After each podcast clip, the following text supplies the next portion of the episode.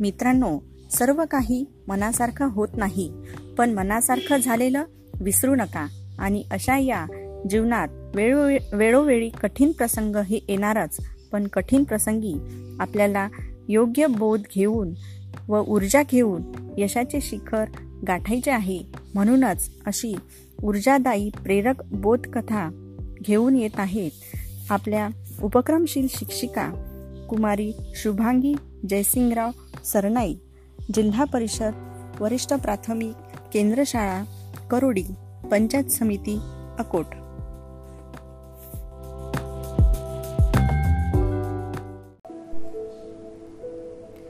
नमस्कार बालमित्रांनो. मी शुभांगी सरनाईक तुमच्यासाठी एक ऊर्जादायी प्रेरणादायी कथा घेऊन आले. आजच्या कथेचं नाव आहे जशी दृष्टी तशी सृष्टी. भगवान श्रीकृष्णाने एकदा एका मोठ्या यज्ञाचे आयोजन केले. त्यांनी युधिष्ठिराला बोलवून सांगितले या यज्ञात आपल्याला एका माणसाचा बळी द्यायचा आहे. त्यासाठी एखादा दुष्ट दुर्जन माणूस शोधून काढ. आपण त्याचा बळी देऊ. त्यानंतर त्यांनी दुर्योधनाला बोलवले. श्रीकृष्ण त्यालाही म्हणाले मी एक यज्ञ करू घातला आहे. या यज्ञात आपल्याला एका सज्जनाचा सत्कार करायचा आहे. तेव्हा शक्यतो एखादा पवित्र सज्जन माणूस शोधून आण. आपण त्याचा यथोचित सत्कार करू.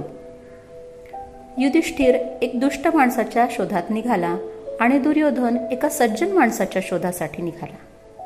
युधिष्ठिराला एकही दुष्ट माणूस सापडला नाही. त्याला प्रत्येक मनुष्य चांगलाच वाटत होता. तो श्रीकृष्णाकडे परत आला.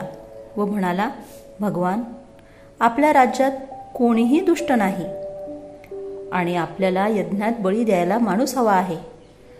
तर तुम्ही मलाच बळी द्या. तुमचा यज्ञ तरी पार पडेल. अन्यथा यज्ञ पूर्ण होणार नाही. भगवान श्रीकृष्णाने युधिष्ठिराला थांबण्यास सांगितले. थोड्या वेळाने दुर्योधन आला व श्रीकृष्णाला म्हणाला देवा मी खूप शोध घेतला. पण आपल्या राज्यात मी सोडता एकही सज्जन माणूस आढळलेला नाही. या राज्यात माझ्या इतका सज्जन तुम्हाला शोधूनही सापडणार नाही. तेव्हा देवा एक सज्जन व्यक्ती म्हणून तुम्ही माझा सत्कार करावा असं मला वाटते.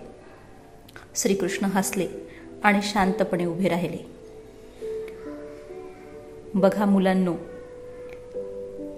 आपण जग आपल्या डोळ्यांनी बघतो. आणि आपल्या स्वतःचा दृष्टिकोन आपल्या विचारांप्रमाणे बनवतो. जसे आपले विचार असतात तसाच आपला दृष्टिकोन असतो.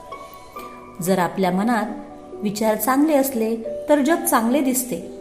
आणि आपले विचार जर दूषित असतील तर सगळीकडे दूषित वातावरण दिसते. म्हणूनच म्हणतात जशी दृष्टी तशी सृष्टी. भगवान श्रीकृष्णाने फक्त दोघांची परीक्षा पाहिली होती.